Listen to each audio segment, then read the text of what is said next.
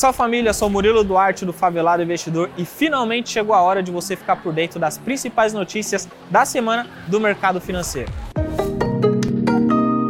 E começando agora pelo Brasil.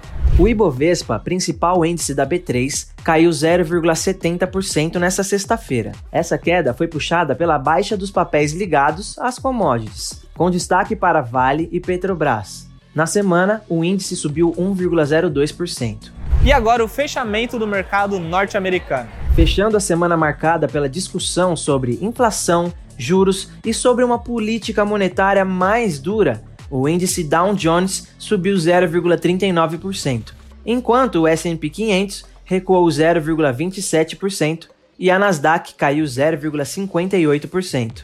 E agora os destaques das bolsas asiáticas. Xangai fechou em queda de 0,77%, influenciada pelos dados de inflação ao produtor nos Estados Unidos, que vieram acima do esperado.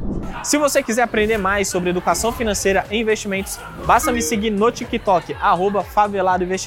Boa noite, bons negócios e até segunda-feira.